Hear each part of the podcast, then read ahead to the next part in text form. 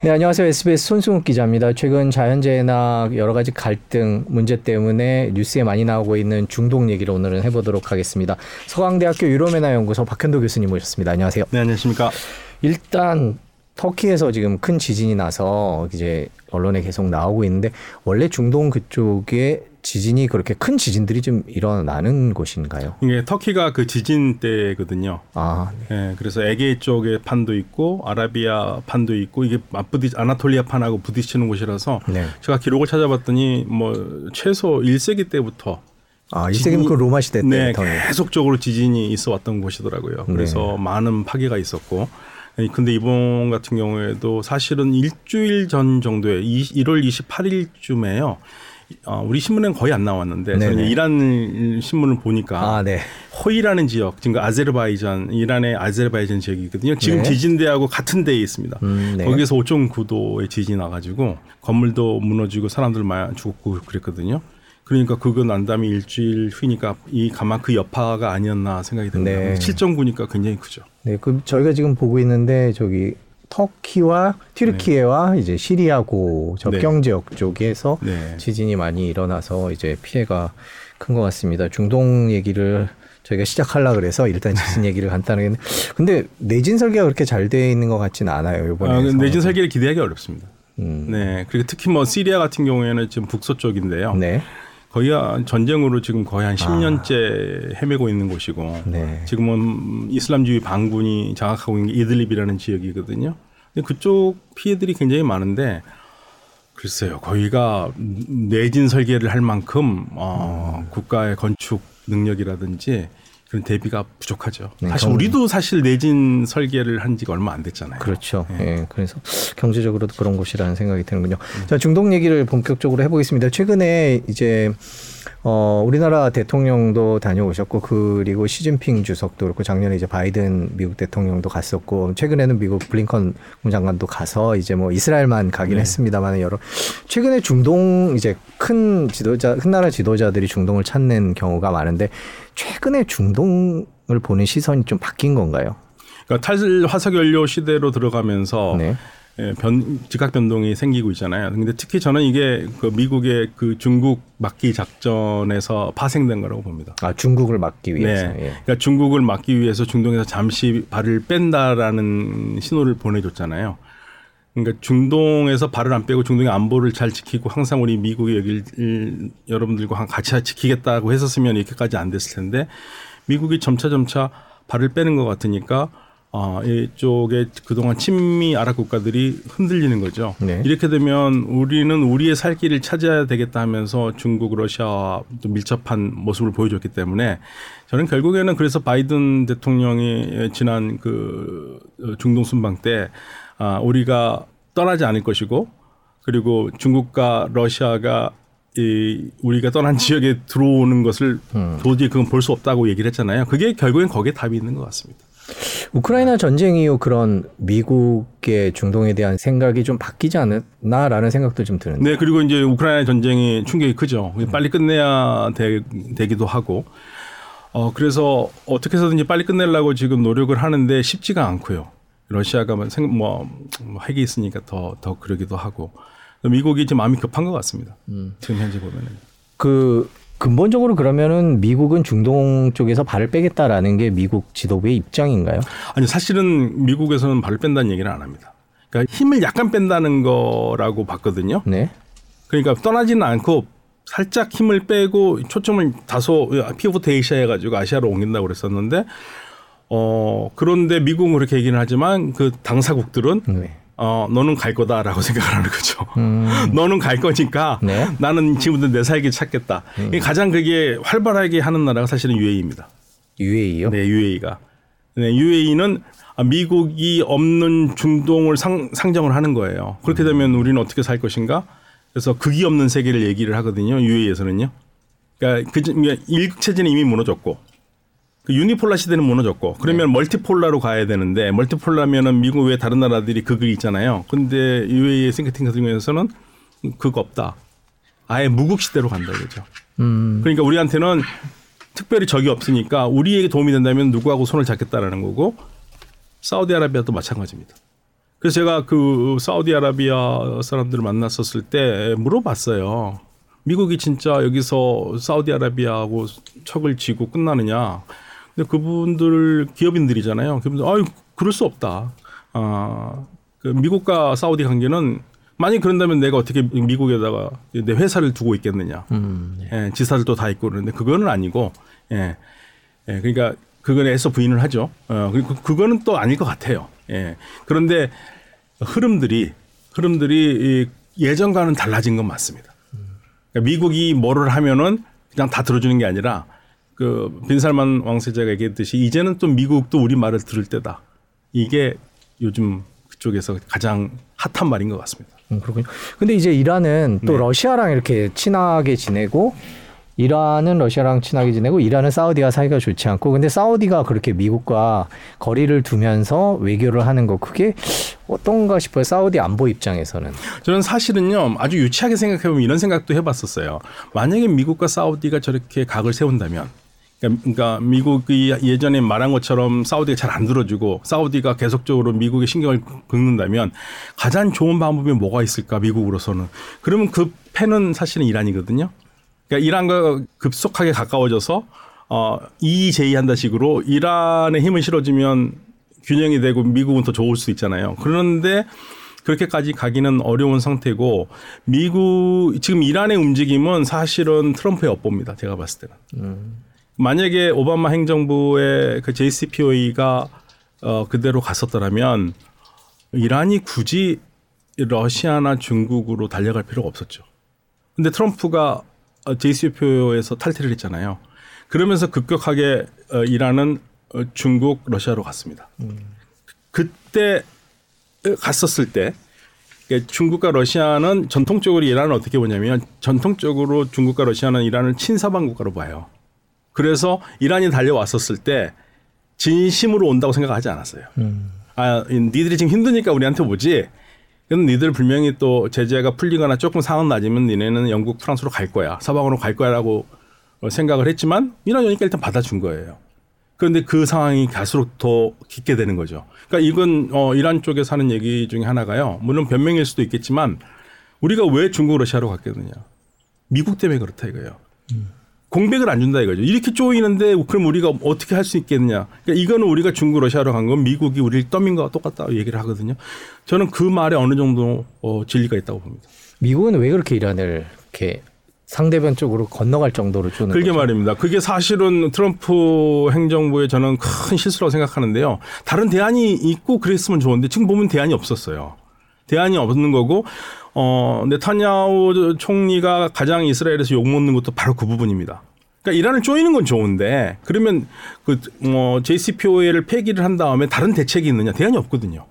자, 그러면 이게 가장 큰 실수는 뭐냐면은요. 지금 당장에 이란이 거기 가는 게 문제가 아니고 더 큰 문제는 이란의 소위 말해서 개혁파, 그 좀 진보파 네. 여기가 완전히 몰락했습니다. 이게 처음부터 하던 얘기예요. 만약에 JCPOA를 폐기를 하고 트럼프가 어, 그 어, 이란을 몰아붙이는 정책을 하면 꽃을 피우고 있는 어, 개혁파 진보파가 끝날 것이다. 왜냐하면 외부에서 저기 강력하게 치고 들어오면 내부는 단결하게 될 수밖에 없거든요. 그 내부에서 어, 개혁의 목소리를 내는 사람들은 당연히 밀려날 수밖에 없어요. 결국에는 그렇게 됐죠. 2020년 선거에서 예, 뭐 완전히 개혁파들은 다 뒤로 물러섰지 않습니까? 그 국회의원 선거도 그렇고 대통령 선거도 그렇고 보수파가 완전히 장악했거든요. 국민들이 아예 투표장에 가지 않은 거죠. 음. 그래서 그 보수파를 찍어서 된 게 아니라 아예 투표장에 가지 않았어요. 음. 그러면서 어쩌면은 음 뭐 미, 제가 그런 말도 미국 인사에게 했는데요. 만약에 트럼프 행정부의 정책이 이란은 그냥 망치는 정책이라면 그래 성공할 수도 있겠는데 만약에 이란 이란이란 나라를 망치지 않고 그 미국과 같이 가면서 미국의 국익을 최대할 수 있는 걸로 생각한다면 이건 완전 실패한 정책이다. 음. 네. 그 방금 개혁파 보수파 얘기를 해주셨는데 그럼 개혁파는 미국을 포함한 친서방이고 보수파는 친러나 친중이다 뭐 이런 식으로 나눌 수도 있는 건가요? 뭐 약간 다르겠지만 그럴 성격이. 수 있습니다. 왜냐하면 음 지금 그 전 대통령이었던 루하니 대통령 그리고 서방에서 가장 인기가 많았던 자리프 외무장 외교장관 이 사람들이 이란 내에서는 친미파로 네. 친미파로 분류가 돼요. 음. 미국과 그러니까 미국을 좋아한다는 게 아니라 서방과 계속 얘기를 하려고 했던 사람들이고 근데 지금은 그 반대쪽에서는 어, 서방과는 믿을 수가 없으니까 미국을 그러니까 러시아 쪽과 관계가 더 좋아진 거죠. 음. 지금 러시아. 러시아 관련 기사를 하나 저희가 준비를 했는데요. 이란이 이제 러시아와 이제 드론 공장을 짓고 뭐 네. 뭐 이제 이런 네. 내용들인데 잠깐 보겠습니다. 러시아 본토에 이란제 드론 공장 건설 추진 6천 대 이상 생산 가능. 이거는 이제 군사적인 얘기까지 넘어간 거거든요. 네. 이렇게 되면 뭐 이란이 이제는 러시아 중국 쪽으로 완전히 넘어갔다 이렇게 볼수 그러니까 있는 군, 건가요? 아 완전히 넘어갔다기보다는 군사적으로는 협력이 더 깊어진 거죠. 이게 그 시리아 내전 때부터 어 그 군사적으로 러시아에 급격하게 더 가까워졌거든요. 실질적으로 시리아 내전에서 이란이 지금까지 그 좋은 패를 장악할 수 있었던 건 러시아 힘이 없었으면 불가능했으니까요. 그러니까 그때부터 어, 깊어지기 시작하면서 어 지금은 더 깊어지는 거고 만약에 이 드론 공장이 이란에 있으면은 이건 분명히 문제가 될 테니까 그대로 러시아에 가가지고 드론을 생산하는 거고요. 드론은 어 이란이 다른 건 몰라도요 이 과학 기술이 굉장히 발전돼 있습니다. 네. 우리보다 더 낫습니다. 이란이요? 예, 그러니까 네. 그 우리가 지금 가장 큰 문제는 지금 우리가 K방산에서 훌륭한 걸 많이 만들지만 미래를 봤었을 때 우리 대학이 지금 갈수록 그 어, 앞으로 비전이 있느냐에 대해서 저는 좀 걱정스러운 부분이 일 단 우리가 인력난이 있잖아요. 저출산으로. 그래서 지금 보면은 올해 작년에 나온 기록 보면은 이 과학 분야에서는 오히려 이란이 우리보다 더 대학 이란이 시설이 더 좋습니다. 더 많은 훌륭한 그 과학도들을 생, 그 배출하고 있고요. 그러면 궁극적으로 우리가 나중에라도 어떻게 제일 따라잡을 수 있을지 걱정이 됩니다. 음. 그 이란이 무기나 이런 측면에서 러시아나 중국 쪽과 그렇게 손을 잡 보면 미국 입장에서는 이제 미국과는 거리가 멀어지는 건데 이란 경제가 물론 이제 계속 제재를 받고 있습니다만은 그렇게 해서 버틸 수 있나요? 이란 경제 상황은? 사실은 이란은 1979년부터 제재를 계속 받아온 나라거든요. 네. 세계에서 가장 오래 제재를 받은 나라 중에 하나고 40년 동안이요.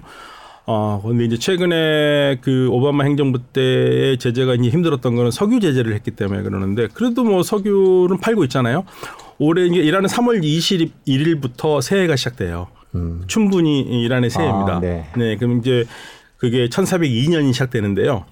그 1402년 예산이 3월 21일부터 내년 3월 20일까지 예산을 짜는데 어, 어떻게 상정을 했냐면 하루에 석유 수출을 140만 배럴로 봤어요. 그리고 유가는 85달러. 예. 내년 그러니까 내년 네. 유가가 85달러 정도로 될 것이다 보고 140만 배를 생산을 한다고 봤거든요. 그러니까 석유는 아직도 나오고 있는 거죠. 음. 예전보다 훨씬 뭐 가, 저기 그 생산량은 줄었지만 근데 유가는 더 올랐죠. 그전보다. 네. 어, 물론 이제 이번 예산 같은 경우에 면밀히 보면은 적어도 한 100억 달러의 손실이 있을 것이라 적자가 날 것이라고 보긴 하지만 어, 만 유가가 계속적으로 안정되게만 지속한다면 그래도 버틸 수는 있겠죠. 그리고 어, 이란의 경제력이요. 많은 분들이 이, 이 굉장히 가난하다고 생각하는데 국민 총생산에서는 중동 1위입니다. 사우디보다 더 많습니다. 어. 사우디보다 7천억 불이 더 많아요. 2022년 경우에 사, 중동에서 1위는 이란이고요. 2등이 사우디아라비아입니다. 7천억 불 차이 납니다. 국민 총생산액에서. 아, 총 생산액이요? 네. 국민 1인당 말고요. 네. 1인당은 당연히 이란이 적을 수밖에 없죠. 네. 이란이 인구가 훨씬 많으니까요. 네. 사우디보다. 어, 거의 8,700만이고 사우디는 3,500만이거든요.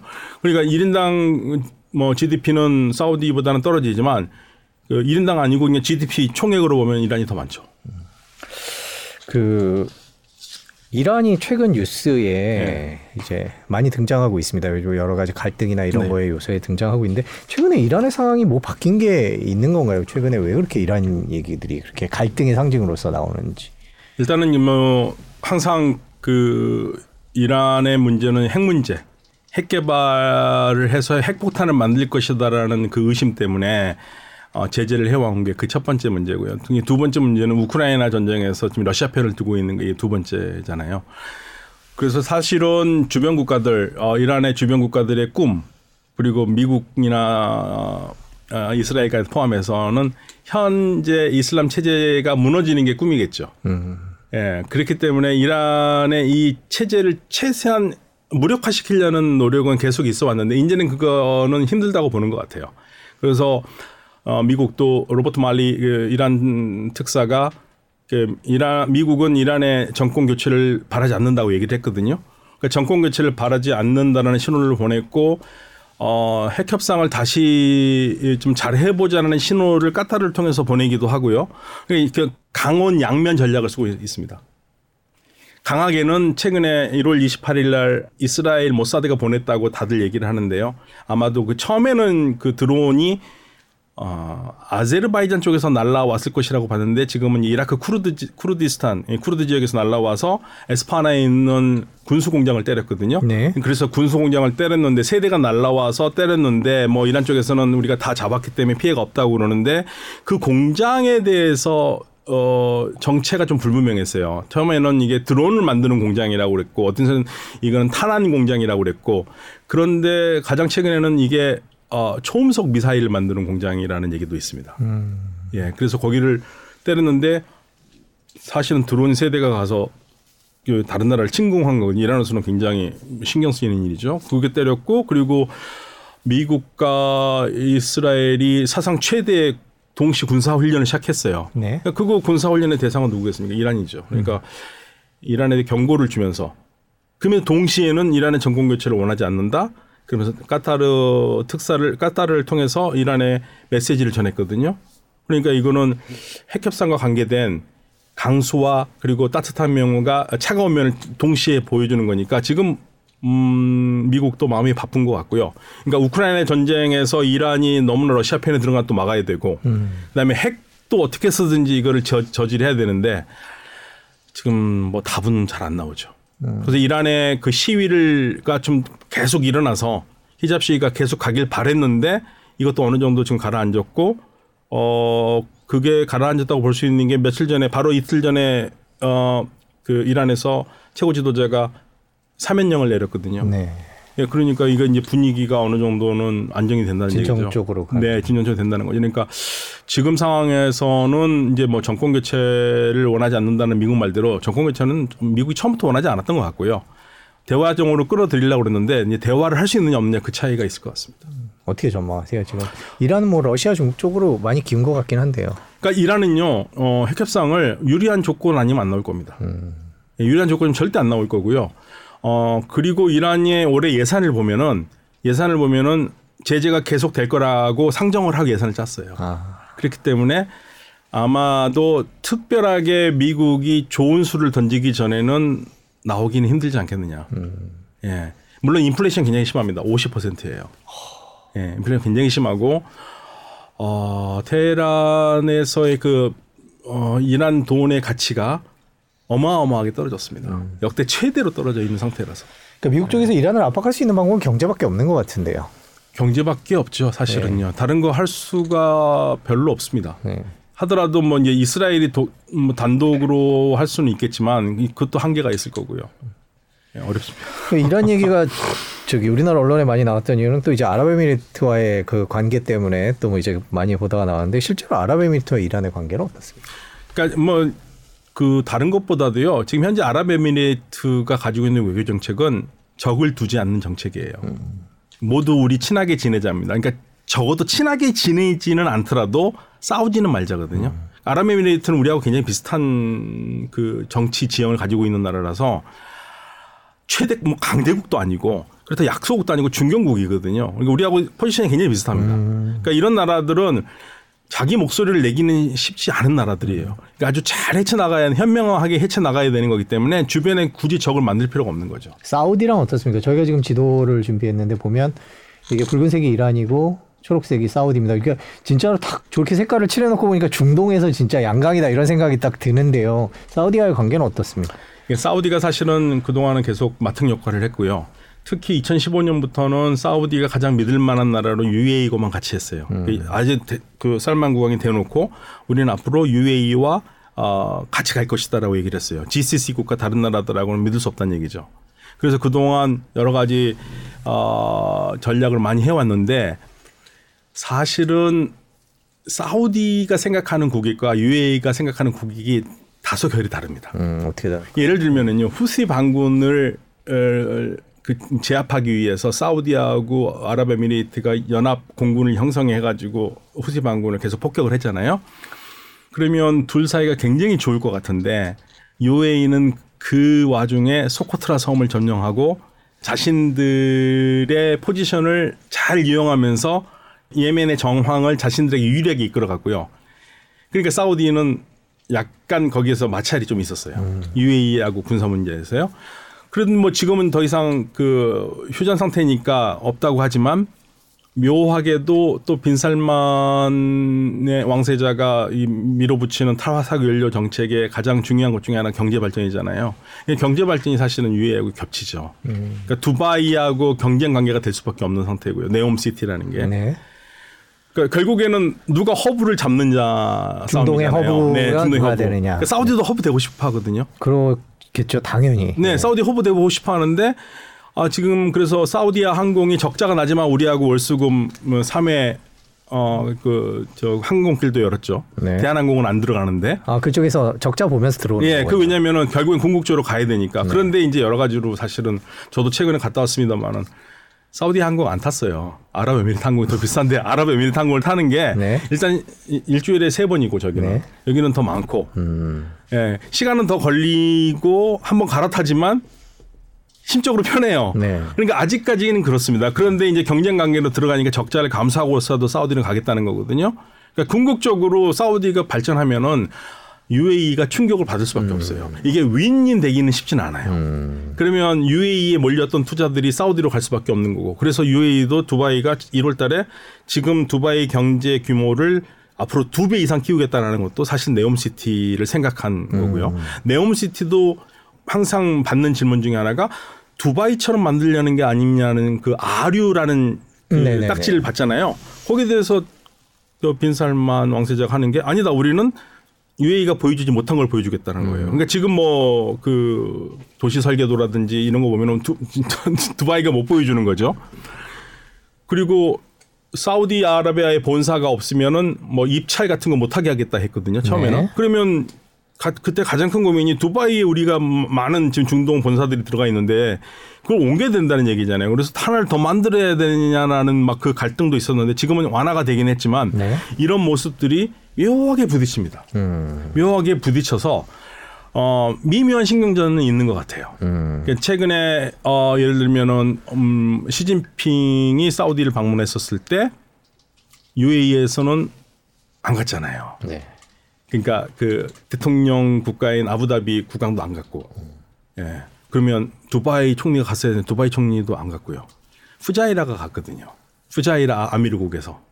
예, 물론 이제 시진핑한테는 뭐 여러 가지 몸 상태상 못 간다고 얘기는 했지만, 그러니까 UAE가 하는 회의에는 또 사우디가 또 안 갔고 그러니까 묘한 지금 묘한 게 있습니다. 묘한 게. 그러니까 사우디에 시진핑 주석이 와서 회의를 하는데 안간 거군요. 그러니까 그렇죠. 이 핑계를 대면서 안 간 거고. 예. 근데 뭐 물론 그게 정말 불가피한 사정일 수도 네. 있고 뭐 이거는 뭐 밖에서 보는 억측일 수 있는데요. 그런데 에, 푸자이라 아미르국이 갔어요. 예. 그건 어떤 나라? 그러니까 그 UAE가 일곱 개 네. 아미르국이잖아요. 그 중에 네. 하나가 푸자이라 네. 아미르국이에요. 서열이 아니 뭐 서열이라고 할 건 없고요. 네. 일곱 개 중에 하나입니다. 아, 네, 물론 이제 아부다비나 두바이보다는 지명도는 네. 떨어지지만 네. 그 UAE를 대표해서 간 거니까 그거는 문제는 없는 거 보지만 그래도 그래도 아, 총리 국가도 안 오고 대통령 국가가 안 온다. 그 부분이 좀 이상했는데 또 UAE가 음. 회의를 하는데 사우디가 또 안 갔거든요. 이게 좀 뭔가 있지 않는가. 그래서 음. 이제 사실은 우리 대통령이 UAE 갔었, 먼저 간다고 했었을 때 좀 걱정했던 부분이 사우디하고 사우디를 먼저 좀 가서 갔다가 음. 가야 되는 게 아니냐. 뭐 그런 문제들을 걱정하시는 분들도 있었습니다. 그 중동 허브를 놓고 지금 사우디와 아랍에미리트가 첨예하게 궁극적으로는 그렇게 될 겁니다. 네, 네 궁극적으로. 카타르 월드컵 때 저희가 카타르 얘기도 많이 했었는데 네. 카타르는 아무래도 여기서는 네, 카타르는 아무래도 뒤에 중량에서 좀 떨어지죠. 떨어진다. 예. 예, 국가 규모라든지. 네. 뭐 경제적으로는 그렇다고 치더라도 이란을 상대하는 그 느낌에 있어서는 사우디나 아랍에미레이트 이쪽 진영과 이란의 진영이 맞붙어서 서로 계속 부딪히고 있는 거는 계속되고 예, 그러니까 거죠. 뭐 이란이라는 나라는요. 네. 어, 아시아에서 중국 하면은 우리가 뭐 무역 국가이긴 하지만 우리도 항상 마음속에는 중국에 대한 위협을 느끼잖아요. 똑같습니다. 네. 이란에 대한 느낌은 주변 국가들이 이란에 대해서 우리가 중국에 대한 느낌하고 똑같아요. 음. 위협이에요. 예, 왜냐하면 아, 너무 커요. 이란이. 나라가, 예. 예. 이란은 중동의 독일이라고 얘기하거든요. 중동의 독일이다. 유일하게 제조업이 있는 나라입니다. 음. 유일하게 제조업이 있는 나라고 그러니까 사우디보다도 지금 국민 총생산량이 더 많은 거죠. 음. 그러면 자동차도 만들고요. 아 이란이요? 그럼요. 이란의 경제가 어떤지 좀 얘기를 이란 경제에 대한 분석을 좀 해주세요. 이란이 우리가 볼 땐 되게 가난한 나라인 것 같기도 한데 첨단 과학 기술도 갖춘 것 같고 그래서 뭐 제재로 너무 많이 그 제재를 오래 받았기 때문에 저희가 경제를 파악하기 힘든 것도 있고요. 그 이란 경제는 어떻게 설명하시는지 좀 사실은 이란이 석유가 안 난 나라였으면 더 잘 살지도 모르겠다는 생각도 많이 해봐요. 어, 그러니까 석유에 의존했기 때문에 에, 발전이 좀 더디지 않았 더딘 게 아닌가라는 생각을 하는데요. 석유가 나니까 일단 기본적으로 어, 좋기는 한데 다른 발전이 더딘 부분들이 있죠. 그럼에도 주변 국가들과는 달리 어, 제조업이 있는 나라이기 때문에 잘만 육성하면 훨씬 훌륭한 나라가 될 수 있었거든요. 그런데 유가가 한참 뛰었었을 때 2000년대 초반에 아흐마디 네자드가 했던 정책이 이란에게는 큰 패착이었습니다. 그러니까 아흐마디 네자드가 했던 가장 패착이 이게 필요하면은 예를 들면은 차라든지 일하는 사람들이 평상시에 먹는 게 차거든요. 차 네. 엄청 많이 먹습니다. 예. 그런데 그게 필요하면은 더 국가가 돈을 들여서라도 그 차 산업을 발전시키고 충분하게 그 능력이 되는 나라니까요. 그렇게 해야 되는데 사와버렸거든요. 그 필요하면 사와버렸어요. 돈이 있으니까. 그게 이제 이란의 궁극적으로 자체 발전을 할 수 있는 거를 막아버렸다고 생각을 많이 합니다. 그러니까 잠재력은 굉장히 뛰어난 나라인데 음, 경제적인 측면에서 좀 더 현명한 정책을 못했고 그리고 또 현명한 정책을 못했던 가장 큰 이유 중에 하나는 제재가 너무 심하니까요. 음. 네. 우리나라와 이제 뭐 예전 관계를 말씀하시는 분들도 많고요. 우리 중동 붐 때 얘기를 하시는 분도 많은데 우리나라와 네. 이란의 관계는 어떻게 봐야 될까요? 좀 역사나 이런 걸 좀 짚어주시면. 사실은 우리나라하고 이란이 1979년 이후로는 어, 가까워지는 게 좀 더 이상한 관계예요. 왜냐하면 음, 북한과 관계가 나쁘지 않거든요. 이란이요. 근데 이란도 사실은 우리에게 이런 얘기를 합니다. 우리가 과학 협력을 하자고 그랬었을 때 에, 대한민국이 거부를 했기 때문에 자기는 어, 북한하고 할 수밖에 없었다고 얘기하는데 이- 이란이 지금 음, 쉽게 말하면 이스라엘이라든지 아, 이란을 싫어하는 나라들의 때문에 우리에게 바- 우리가 받는 압력 중에 하나가 왜 자꾸만 북한을 이롭게 하는 이- 이란과 경제 협력을 하려고 그러느냐. 이게 이제 항상 그게 이스라엘 쪽이 하는 얘기 중에 하나였었어요. 왜냐하면 그만큼 이제 무기 쪽 측면에서는 북한과 관계가 더 많다고 보니까요. 그런데 우리는 그럼에도 뭐 어떤 정권을 들어서든 간에 그게 뭐, 그뭐 민주당이든 그저 지금의 국힘당이든 간에 어떤 대통령이 들어서든 이란과는 계속적으로 어, 경제 관계를 가져왔거든요. 그리고 우리 기업들이 상당히 많은 좋은 실적을 올렸고 그 백색 가전은 LG하고 삼성이에요. 이란은요. 백색. 가전은 예, 그냥 이 LG 아니면 삼성입니다. 음. 그리고 대장금 뭐 90% 시청률에 어 이란 국영회사 국영 TV 사장 말로는 나머지 10%는 TV 안 보는 사람들이다 할 정도로 네. 근데 한국에 대한 그러니까 한국에 대한 그 인식도 되게 좋고 그랬는데 이게 이제 결정적으로 이게 무너지기 시작한 게 2018년이에요. 2018년에 트럼프 대통령의 그 제재 제재 복원 때문에 우리가 이란한테 줘야 될 뭐 70억 달러를 못 주게 못 주면서 이란 쪽에서 이제 우리에게 분노를 표출하기 시작했고 그리고 어, 아주 대놓고 최고 지도자가 우리 이 삼성을 얘기하면서 이 제재를 하기 시작했죠. 그래서 공식적으로 사실 이란은 지금 우리 제품을 어 공식적으로 수입해 가지고 유통하면 이게 사실 다 불법이에요. 그런데도 해온 해온 거거든요. 근데 이제 최근에 문제가 어, 좀 시끄러운 문제가 있었잖아요. 네. 그러니까 바로 그 이란의 경제 부패 척결 운동 본부가 있어요. 네. 약간 관 단체인데 여기가 여기에서 어 110개의 시민 단체와 학생 단체하고 손을 잡고 대통령한테 청원서를 씁니다. 이- 이란 대통령한테 뭐라고 쓰냐면 자 우리가 이 제재 때문에 미, 한국이 돈을 안 줘서 그동안 그 LG나 삼성 제품을 어, 유통하거나 수입하지 말라고 그랬는데 그동안 그럼에도 계속적으로 물건이 들어와 있었고 지금도 팔리고 있다. 그거 다 막아달라. 음. 예, 다 완전히 막아달라. 이게 불법 제품이니까 그 편지를 올렸어요. 그러니까 이란 사람들이 지금 한국에 대한 분노는 70억 달러. 왜 돈을 안 주냐. 음. 예. 그게 사실 우리한테는 지금 굉장히 어려운 부분입니다. 그 돈에 관한 얘기를 좀 해주세요. 그게 어떻게 쌓이게 됐는지. 그러니까 그 오바마 행정부 때는 우리가 석유 수입하는 거를 이란에서 한 거를 일정 기간 계속 줄였으면 됐거든요. 근데 완전히 막지는 않았어요. 그런데 달러로는 거래를 못하기 때문에 이란의 중앙은행이 우리 은행에다가 원화 계좌를 터서 우리가 이란한테 줄 돈을 원화로 또박또박 싸줬고요. 우리 기업이 이란한테 받을 돈은 신청을 해서 그 돈에서 받아가는 그러한 형식의 아, 미국에서 아주 훌륭한 제도라고 박수를 쳤던 그런 예. 그런데 트럼프 행정부 때 완전히 제재를 하면서 이 돈 거래를 아예 못하게 해버린 겁니다. 음. 그러니까 우리는 이란이 그 전에 빼갔으면 되는데 빼가진 않았기 때문에 돈이 그대로 우리한테 쌓여 있고요. 그 돈을 달라는 거예요. 그냥 줘야 되는 돈 맞습니다. 근데 우리가 우리 은행들이 무서워서 못 주죠. 그 돈을 조금 줬다가는 뭐 파리바라든지 뭐 이런 은행들이 어마어마하게 미국의 제재를 받았거든요. 네. 그러니까 그걸 받으면 이제 은행 파산한다 생각하고 그리고 아예 뭐 은행 그 국제 금융 거래 시스템에서 제해 버릴 수 있으니까 이제 무서워서 못 주는 거죠. 줄라고 주고 싶어도 못 주는 거고 우리 정부도 어떻게 줄라고 노력을 많이 했는데 그게 안 됐고 제가 들은 얘기로는 음 마지막으로 극적으로 주고 싶었어서 줄라고 그랬는데 유럽을 통해서 줄라고 그랬는데 그 유럽을 100% 유럽을 통해서만 가면은 문제가 없는데 그 한순간에 미국을 거치는 부분이 있었던 거예요. 음. 그러니까 우리가 쐈고 우리는 이제 손 떴습니다 하고 네. 우리는 돈 줬는데 만약에 그 미국 작가 인사에 미국에서 잡아버리면 이란 돈 못 받잖아요. 그러니까 네. 이란이 그걸 안 하겠다고 그런 거예요. 음. 그래서 지금 돈이 못 가고 그들이 있는 거예요. 음.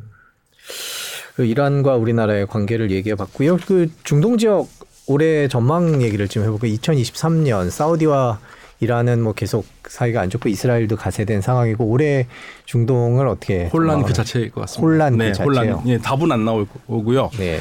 어, 뭐 가장 좋은 시나리오는 어, 미국과 이란이 직접 협상을 해서 어, 핵 협상을 어떻게 쓰니 타결했으면 좋겠다라는 희망을 갖고 있지만 그래야지 우리도 좀 숨통을 트이니까 우리 기업들이 그런데 그러기는 지금 전망은 답은 안 나와요. 다만 그냥 희망 고문이라면 최근에 미국이 카타르를 통해서 보낸 메시지에 뭔가 좀 실마리가 있을 수 있지 않겠느냐. 예. 근데 그게 뭔지는 정확하게 알 수는 없지만은요. 네. 예, 그 부분만 좀 해결된다면은 우리 기업들이 이란에 살 수 있는 게 많거든요. 그러니까 어차피 대기업들은 일을 잘해요. 그러니까 대기업들도 들어가지만 우리 중소기업이 이란에 살 게 되게 많습니다. 예를 들면 어떤 게 있을까요? 어, 모든 분야에 다 있어요. 음. 예, 이란은 모든 분야 협력이 다 필요하는 거고, 그러니까 우리 기업들이 아주 자그만 기업부터 보따리 장사부터 중소 견, 견실한 중소기업까지 이란하고 할 수 있는 게 되게 많아서 이란 시장은 단순히 대기업 시장이 아니라 우리 중소기업들이 이란하고 할 수 있는 게 많거든요.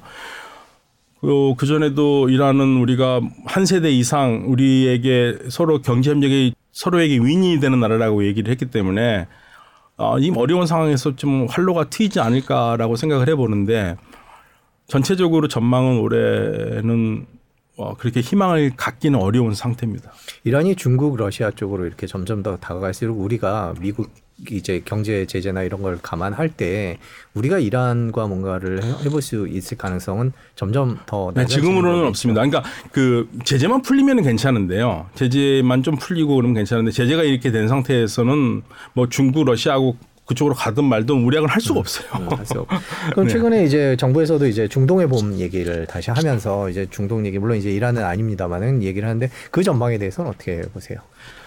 충분히 가능성이 있는 얘기라고 생각하는데 왜냐하면 어차피 지금 우리에게 가장 중요한 무역 국가는 중동에서 세 나라입니다.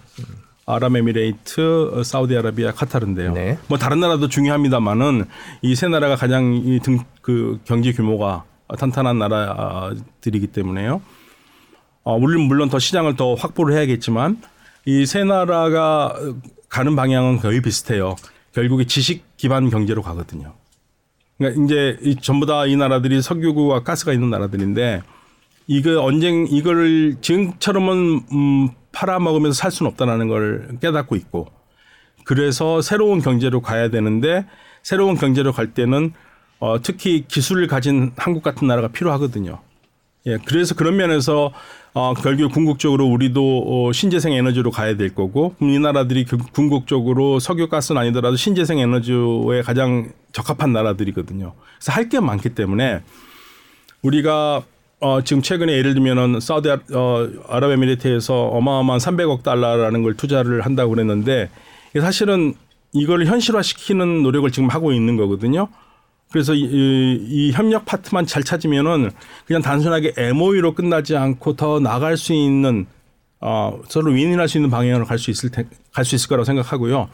그렇게 믿고 있는 것 중에 하나는 UAE가 지금 2050년으로 보고 있는 석, 그 탈석유 시대를 어, 도와줄 가장 적합한 나라를 한국을 생각하거든요. 음. 그거는 뭐 한국이라는 나라가 기술이 굉장히 좋아서라기보다는 기술 이전이 가능한 나라라고 보기 때문에 그러니까 결국은 우리는 국가 브랜드가 미국이나 일본보다는 떨어지기 때문에 어느 정도 기술을 주면서 상생할 수 있는 방법밖에 없습니다. 지금 현재 그래서 그런 부분만 잘 된다면 그 300억 달러의 상당한 부분들을 MOU가 아니라 정말 정식 계약으로 체결해서 갈 수가 있을 것 같다는 그냥 희망, 음. 예 그런 희망을 가지고 있습니다. 그렇군요. 저기 유가는 어떻게 보세요? 지금 뭐 화석 연료 이제 신재생 에너지 그런 얘기를 많이 해주셨는데 결국에 중동의 힘이라는 게 화석 연료에서 나온다고 본다 그러면 뭐 최근에 이제 불과 몇 년 전까지 우크라이나 전쟁 이전까지 코로나 이전까지만 해도 석유의 시대가 저물어가고 있어서 그, 그 이후를 준비한다라고 얘기를 했는데 전쟁 이후에는 또 조금 약간 분위기가 달라진 것 같습니다. 중동 분위기, 화석연료, 유가 뭐 이런 거에 대해서는 어떻게? 결국은 우크라이나 전쟁에 달려 있지 않을까요? 우크라이나 음. 전쟁이 어떻게 종결되느냐에 따라서 빨리 종결된다면은 아무래도 유가가 좀 더 안정적으로 갈 것 같고요. 근데 뭐 이란이 올해 유가를 85달러 정도로 보고 보통 전문가들도 80달러 완팍으로 보더라고요. 그러니까 80, 85에서 올해는 움직일 움직이고 우크라이나 전쟁만 잘 끝나면 그 아래로 떨어질 거고 떨어지면 이제 산유국들이 음. 어렵겠죠. 예, 그렇지만 이제 가속화 되겠죠. 어, 그래서 카타르 같은 경우에는 예를 들면 세 나라 중에서 이제 완전히 지금 석유보다는 가스로 가고 있습니다. 음, 천연가스로. 네, 천연가스로. 그러니까 어 이제 옆에 나라들이 좀 놀려요. 음. 그러니까 카타르가 이 가스로 가는 이유가 가스가 더 깨끗하다. 네. 예, 가, 가스가 더 깨끗하고 석유보다 더 안정적이다 그러는데 비평에서 가스나 석유나 마찬가지다 그러고 있는데 아마 까타르가 가스로 간 것 중에 하나는 석유 시장에서 오펙에서 빠져나왔잖아요. 네. 그러니까 석유는 자꾸만 러시아하고 사우디에 휘말리니까 음. 거기서 좀 벗어나고 싶어하는 마음이 있었던 것 같습니다. 음, 그렇군요. 최근에 저희가 기사를 하나 준비했는데 월스트리트 저널에서 이제 미국의 큰 석유 회사가 이제 알제리 쪽에 가서 이제 뭐 석유를 채굴 알제리 가스를 살펴보고 있다 뭐 이런 걸 단독 보도라고 했는데 그 네. 내용을 잠깐 보면 지도를 보니까요 저희가 네. 네. 지도를 보니까 음, 지도를 좀 보여주셨으면 좋겠어요. 이게 보니까 그 알제리나 리비아나 이집트나 레바논이나 사이프러스나 시리아나 이런 쪽을 그 서방의 큰 회사들이더라고요. 토탈 네. 에너지, 프랑스, 뭐 애니, 쉐브론, BP 이런 회사들이 가서 이제 어떻게 보면 약간 음 기존의 러시아를 대체하는 에너지일 수도 있고요. 뭐 이런 걸 이제 계약을 맺어서 가져오려고 한다 그러면서 이제 유럽 에너지 시장이 우크라이나 전쟁 이후 조금 달라지는 경향이 있는데 네. 원래 저렇게 부전량이 많나요? 아프리카 지중해 그 북쪽에? 그러니까 예를 들면은요 네. 동지중해가 네. 그 전에는 관심을 못 받았었어요. 예를 들면 지금 예, 저희도 본 적이 별로 없는 것 같아요. 예, 예. 근데 지금 이스라엘이 지금 그, 그 산유국입니다. 가스. 아 그런가요? 네, 그럼요. 네. 동지 중에 그래서 동지 중에서 네. 지금 어떤 일이 생기냐면 아, 저기가 레바논 저쪽을 말씀하시는 네, 레바논 쪽 앞에 지중해 네. 거기 지금 터키, 이집트, 이스라엘, 레바논 여기 지금 다 싸움하고 있는 정도입니다. 이그 왜냐면 누구 거냐 이걸를 아그 바닷 리비아까지 네 리비아 것까지 다 해가지고 여기에 지금 어마어마한 부전량이 있는데 네. 어 여기 지금 이스라엘도 지금 가스를 생산하거든요. 근데 지금 더 많이 생산하는 건 아직까지 그 해, 파봤자 국제시장이나 이런 거에서 아직 놔두는 게 낫다고 그래서 그러는데 만약에 본격적으로 한다면 여기 어마어마합니다. 그런데 음. 어마어마한 것도 있지만 또 그만큼 국가 간에 분쟁도 심할 수밖에 없죠. 음.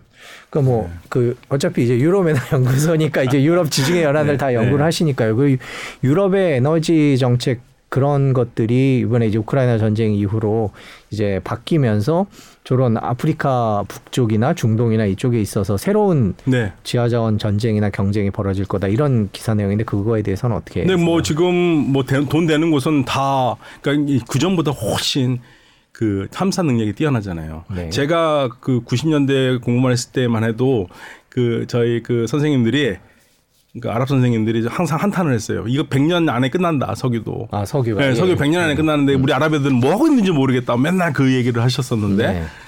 지금은 그때보다 훨씬 더 매장량이 더 늘었습니다. 음. 그러니까 탐사 능력이 뛰어난 거죠. 음. 갈수록 더 있고요.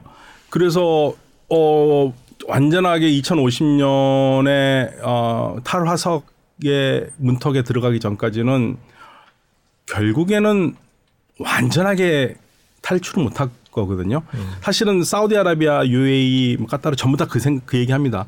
자꾸만 탈화석 연료 하면서 선- 제- 신재생 에너지로 간다고 그러는데 절대 그렇게 못 된다. 예. 석유랑 가스는 반드시 필요하다. 그러니까 그 기본은 두고 그 기본을 두고 좀 확 줄이는 것 뿐이지 그거를 완전히 대체는 못한다라는 거 얘기를 하고 있고 궁극적으로 이러한 자원 확보는 계속 어, 다툼이 될 것 같고요. 사실은 저거보다는 어, 우크라이나 전쟁 나고 막 했었을 때 유럽이 가스가 필요하다고 했을 때는 이란 쪽을 풀어주지 않을까 생각을 했었어요. 이란도 가스 부전량이 많이 엄청나죠. 네. 예, 까타르 앞에 엄청나게 많거든요.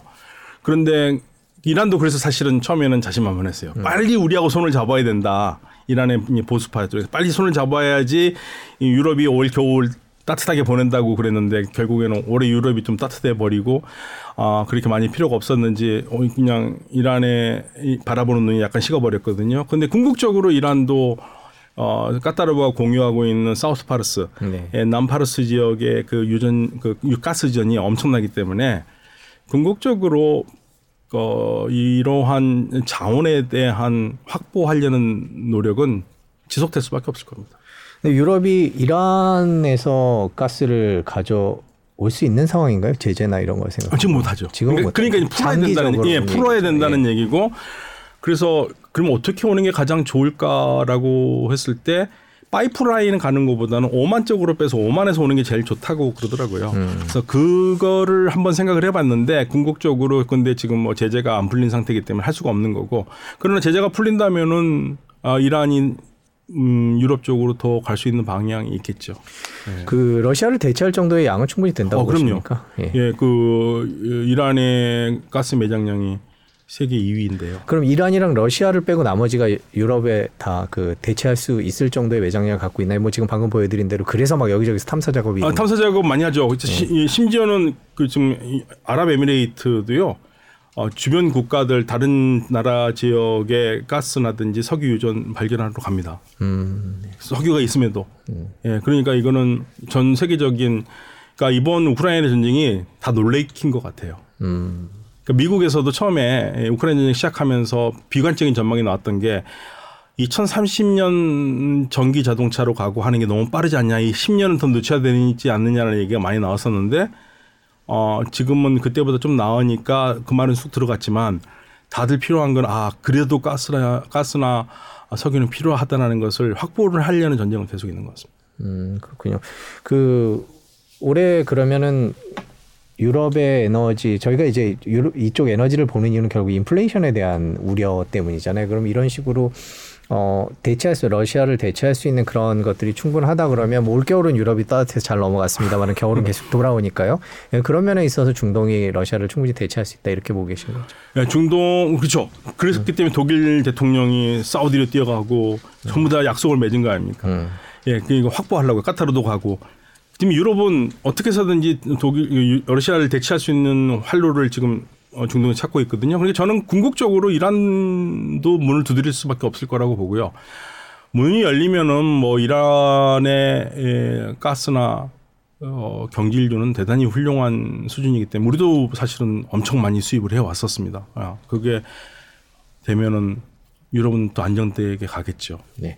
저희가 지금 뭐 사우디와 이란 얘기를 중심으로 쭉 해봤는데 올해 마지막으로 올해 저희가 중동을 바라볼 때 어떤 것들을 그 눈여겨 봐야 될 어떤 역학 관계라든지 그런 걸 눈여겨 봐야 될지 지금 꼽아 주신다면요. 그러니까 결국에는 지금 우크라이나 전쟁 때문에 많은 문제가 꼬였지만 결국에는 중동의 모든 문제를 풀 수 있는 가장 중요한 것은 이란입니다. 음. 예, 이란 문제가 풀려야지만이 중동이 안정이 올 수밖에 없어요. 그런데 물론 중동 국가들도 더 이상 싸움을 하지 않고 어, 차가운 평화라도 유지하려고 하는 게 있죠. 그래야지만이 지금 어, 2050년으로 세팅해 놓은 어, 그 지식 기반 경제 시대로 갈 수 있으니까 전쟁이라도 한 방이나 나면 끝이거든요. 예를 들면은 전쟁이 나면은 만약에 싸, 이란과 반이란 세력이 싸움을 된다면은 이란이 가만히 있겠습니까? 모든 미사일을 유전지대로 맞춰놓고 있는데요.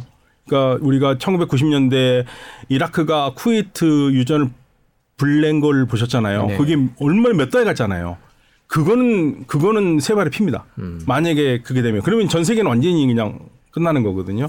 그러니까 그런 길을 서로 원하지 않기 때문에 어 차가운 평화를 가게 될 거고요. 그걸 가장 잘 보여주는 게 지금 UAE고요. 음. 끝으로 이제 제가 꼭 부탁하고 싶은 건 우리 정부가 어 신중동 붐을 위해서 노력하는 거는 굉장히 좋은 일인데 정부의 역할은 기업을 보조를 해주는 거죠. 예. 그리고 기업이 최대한 사업을 잘할 수 있도록 정부가 뒷받침을 해야 되거든요. 그러니까 저는 그래서 신중동붐, 중동붐이란 말을 많이 하는 것도 별로 안 좋다고 생각해요. 예. 그냥 기업이 일할 수 있도록 도와주고 그 기업이 막혀 있으면은 조용히 가서 풀어줄 수 있는 그 그러한 그 어, 외교력이라든지 협상력을 보여주는 게 정부 우리 정부가 해야 될 거고 그래서 우리 기업들이 좀 더 자유스럽게 예. 예를 들면은 지금 사우디아라비아 같은 경우도 그렇고 모든 나라들이 자국민 고용률을 높이려고 그래요. 음, 네. 그런데 만약에 사우디아라비아가 아주 숙련된 기술공이 있어가지고 어 그 기술공을 뭐 우리, 에게 제공할 수 있다면 뭐 문제가 없겠지만 그렇지 않으면 진짜 복잡하거든요. 음. 예, 이제 그런 문제들을 했었을 때 예를 들면 어, 가능할 수 있을지 모르겠습니다만은 우리 기업이 사우디에 들어서 뭐 투자를 하고 했었을 때 그 부분을 조금 더 뭐 어, 협의를 해서 조금 융통성 있게 할 수 있다든지 이제 그런 게 정부가 할 역할이고 그리고 저는 이제 특히 우리 중동 부에서 대기업들은 잘해요. 대기업들은요 정부가 하라 말 하기 전에 혼자 잘합니다. 근데 가장 문제는 우리가 중소기업들이에요. 그러니까 중소기업들이 활로를 갈 수 있도록 그걸 노력을 해줘야 됩니다. 사실은. 그러니까 중소기업이 살아갈 수 있는 방법, 중소기업이 튼튼해야지 나라가 허리가 튼튼한 거니까요.